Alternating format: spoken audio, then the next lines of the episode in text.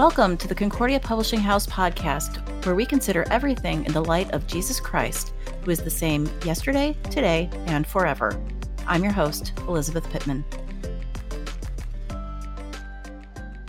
On this episode, Heidi Goehmann joins us for part two of our three part series on emotions in the gospel. Today, we're going to dive into misconceptions or partial truths that can be found around emotions. But before we jump into our conversation with Heidi, I'd like to thank our friends at the LCMS Foundation for their support of the podcast. Imagine a world where your God given gifts are able to benefit your family and faith after you're called home to heaven. The LCMS Foundation can help you create a gift plan so that your assets, things like your retirement accounts, home, or land, will be able to leave a lasting impact on the people you love and the ministries you care about the most. Visit lcmsfoundation.org to learn more about creating your gift plan. Now, on to our conversation with Heidi. Heidi, it's good to see you again. Hi, thanks for having me back. Well, we're glad to have you back for part two of our three part mini series on different pieces of emotions.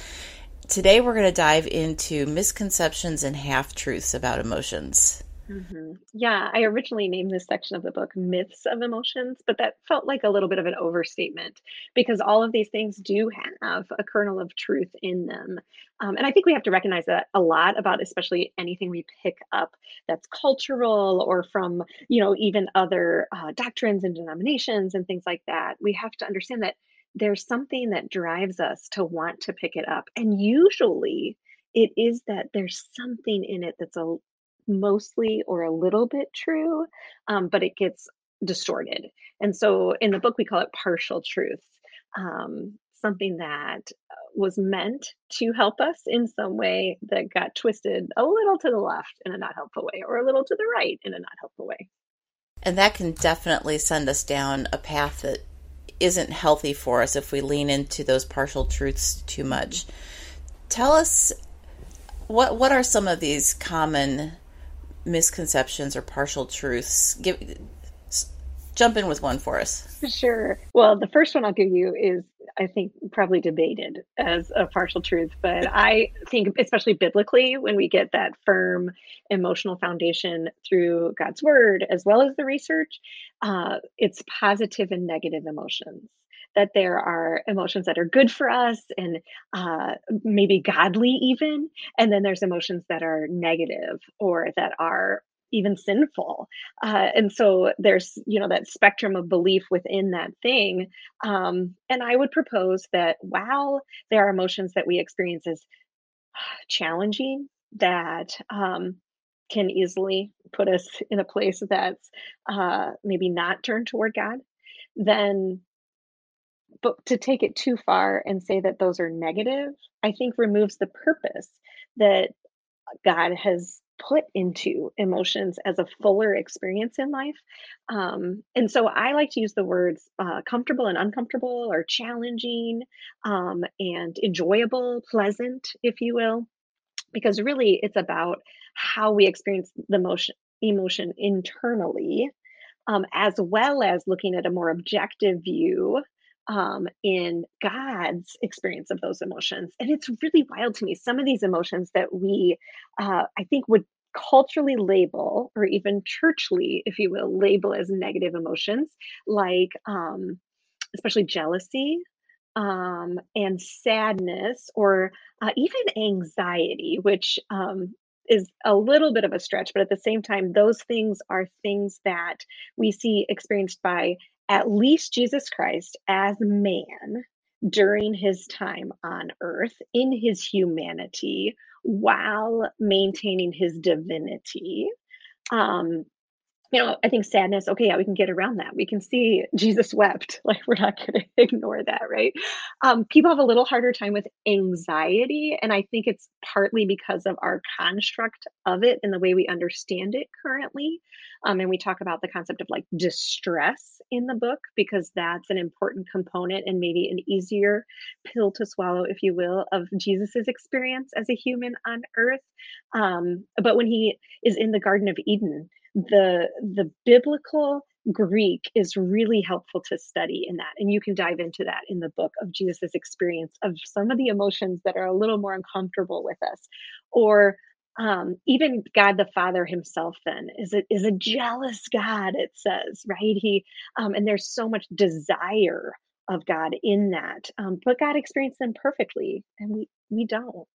Um, and so that helps us then to begin to unpack. I think the fact that God is emotional, which you can check out our first podcast to get a little bit more into that, then we can experience those in connection with Him and sorting through his restoration of them in us through the death and resurrection of Jesus Christ and his holding them with us and being able to wrestle with them with us. Um, so, positive and negative emotions is one of the partial truths, if you will, that I start with. Um, and I think it's the most kind of complicated, like I said, and hotly debated one, even in the scientific community right now, like whether that's good terminology or not or helpful. Well, when when we label something as positive or negative, we're automatically, and you touched on this, putting some judgment on it, and we're making a decision, and we might be projecting someone else's emotions, like oh, they're feeling, they're feeling, you know, distressed, and they really shouldn't be, and that's negative. What what happens when we are step back and are able to remove judgment from how we are looking at these emotions? Mhm.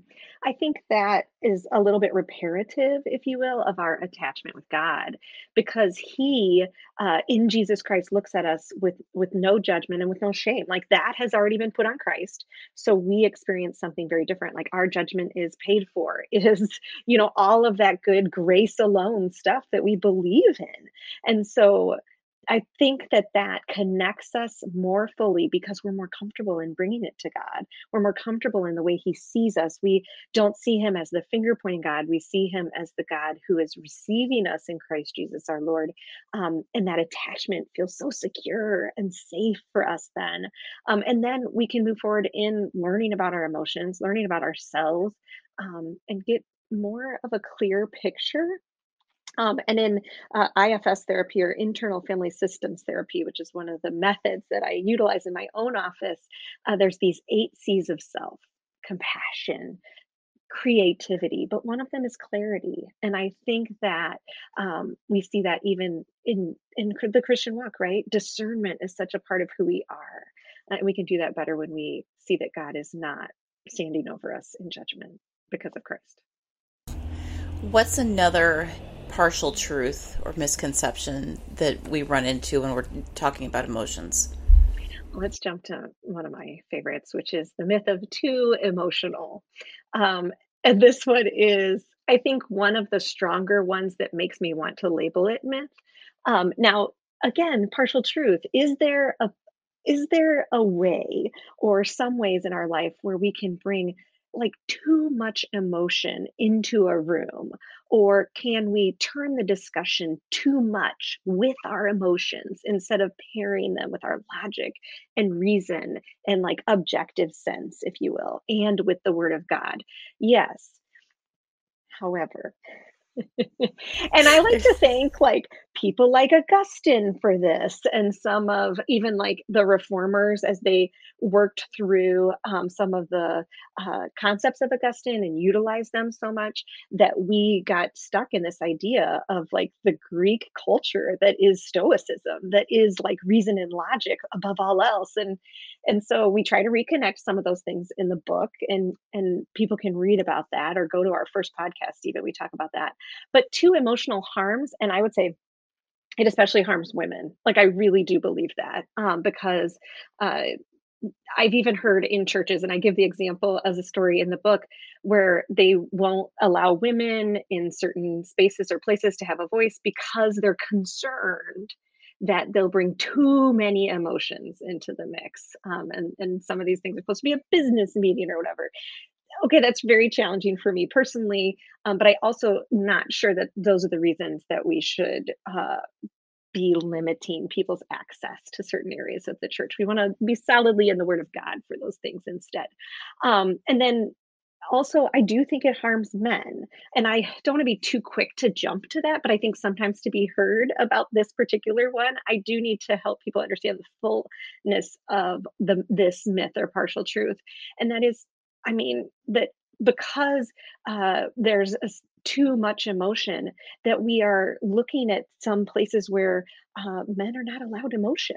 Like they're not allowed to express themselves and be sad or be joyful or whatever um, and i think that's a huge disservice to everyone around us um, that we aren't able i mean we have all this stored up inside of us then and it's really detrimental for our relationships but at the very basic core that that's god made us to be more you know he he made us to be fuller people well and the bible shows both men and women with this whole range of emotions where they're leaning into it and you give some examples of that um, in the book mm-hmm. but there's we shouldn't be ashamed to lean into emotions when they come up and it is a balance you know mm-hmm. kind of knowing your situation mm-hmm. and, and and keeping that in in balance but you know mm-hmm. who's to say that's another judgment too is that who's to say someone is too emotional and or detrimental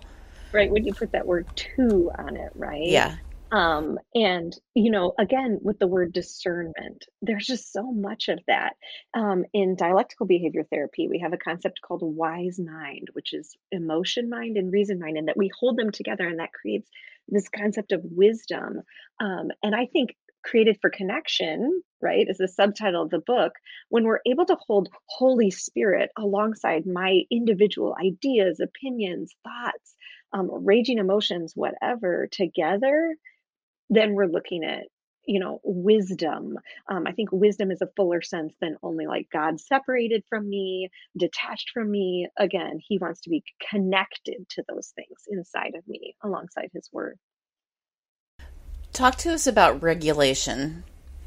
Oh, oh, that's a good one. So, so I keep saying this over and over again, and I think the simplest way to say it is that I think God's face turned toward my emotion is always restoration focused, not regulation focused. And I think you could apply that in so many ways, even outside of emotion, that God is restoration focused at this point especially right? Jesus christ has come. He's died and risen. We are we are face forward to the restoration um, and he is restoring things each day then in the spirit in me. Um, we instead when we apply, over apply the concept of regulating or that god wants us to be regulated don't get me wrong partial truth there is a place for regulating and for co-regulating and getting to that place where we have some balance but when we think that that's God's goal, then we have a manager, not a savior. And I think that that really distorts the way we interact with God, that judgment, right, that we perceive coming from God on our emotions. And then I have a harder time getting to forgiveness too, or the experience of forgiveness, because I don't turn toward God because I think He's managing me. Or if my spouse or my friend, if I think they want to manage me in regulating instead of restoring um, and bringing me to a place where it's like, I you know, lost my stuff and I got really angry and I said some words that, yeah, do we want to like learn some discernment in that? Yes. But on the back end, I also want to be able to do that, be a mess, and let the love and forgiveness of Christ and mercy be a part of my life. And God created the world knowing it would do all that it did and fall into sin and thought it was worth it anyway. So maybe I can live in that in my life too with my emotions. What happens when we try to control our emotions? so, you know, I started with this in Finding Hope um, from Brokenness to Restoration because it's such a part of the brokenness of the world is that we, as Adam and Eve, hid from God, right? They turtle in, if you will, and then they blamed, so they exploded. We we are similar. I mean, it's just this is humanity. The Bible is descriptive, right? Um, not always prescriptive. And so we have the similar experience. Each day we stuff our emotions down we try to like they, they have to go somewhere they they can't store up right in our stomach sometimes they store up there or they store up in our muscles or our joints even or or our brain and all the thoughts and um or we explode out with them so often um and so we want to get to a place where instead we talk about a lot in the book different ways to have movement of our emotions or what the, the key term is processing that they just they need to be processed in our lives um, and that god is a place for that that he welcomes us to process them with him um, and then our relationships are also a place to process and then there's spaces for you know our internal selves and the way our god has created our uh, like neurochemistry and our nervous systems and all of that to process as well and so processing is the goal a little less regulating. Well and i think if if a person is looking at emotions from a standpoint back to the these are negative emotions and I really I'm really uncomfortable and in looking at these emotions as they affect me. It could be really hard to want to take that leap to like get in and wrestle with with them in order to process. What what encouragement would you have for someone who's who's wrestling with you know really wanting to put their head in the sand and not deal with some of the messier emotions. Oh, yeah, absolutely. First, I understand. I mean, that's why I, I want to practice therapy. Um, also, why I became a deaconess is because I want to sit with people and help them just be a safe space for them to walk through those things you know and i think there's a lot of us not just therapists um, in the christian church on earth uh, i think it's it's hard because it can feel kind of inaccessible at times, but know that there's people around you who want to be safe spaces for that. Um, and when we lean into finding our people, those are good places for that. Uh, we don't have to do that with everyone, right? We don't have to like be so vulnerable and share our emotions with the world um, or with everyone in front of us uh, in every space. Then the other thing I would say about that is in the book, we have four different uh, ways, different opportunities, if you will, that God has given us, or what I would say knit into us for processing emotions. There's probably more, but these are the four I saw the most expansive in in the Bible, as like again that that description of humanity across time and space, and also coming before God. Um, and then those ways are not all thinking or talking. And I think that's really important. I think we get kind of trapped into those two and think we have to think about it and that feels really intimidating and stressful and um, all of that but then also talking about it can be even more intimidating. So there's a lot of ways that include movement and i would just really turn uh, the listener to the book to to sort through some of those because the bible is really expressive about these different ways and there's a lot of opportunity there. Well you've just set up the perfect teaser for our next episode where we will go into those four different ways of processing. So, listeners, stay tuned for the next episode coming up um, here in about a week. And then you'll be able to dive into those different ways of processing. Heidi, thanks for being with us today. Thanks for having me. We'll see you next time. Listeners, we'll see you next time.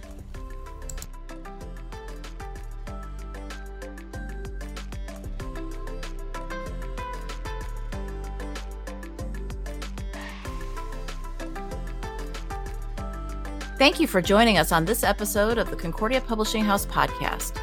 I pray that this time was valuable to your walk with Christ. We'd love to connect with listeners on Instagram, Facebook, and Twitter at Concordia Pub. Visit cph.org for more resources to grow deeper in the gospel.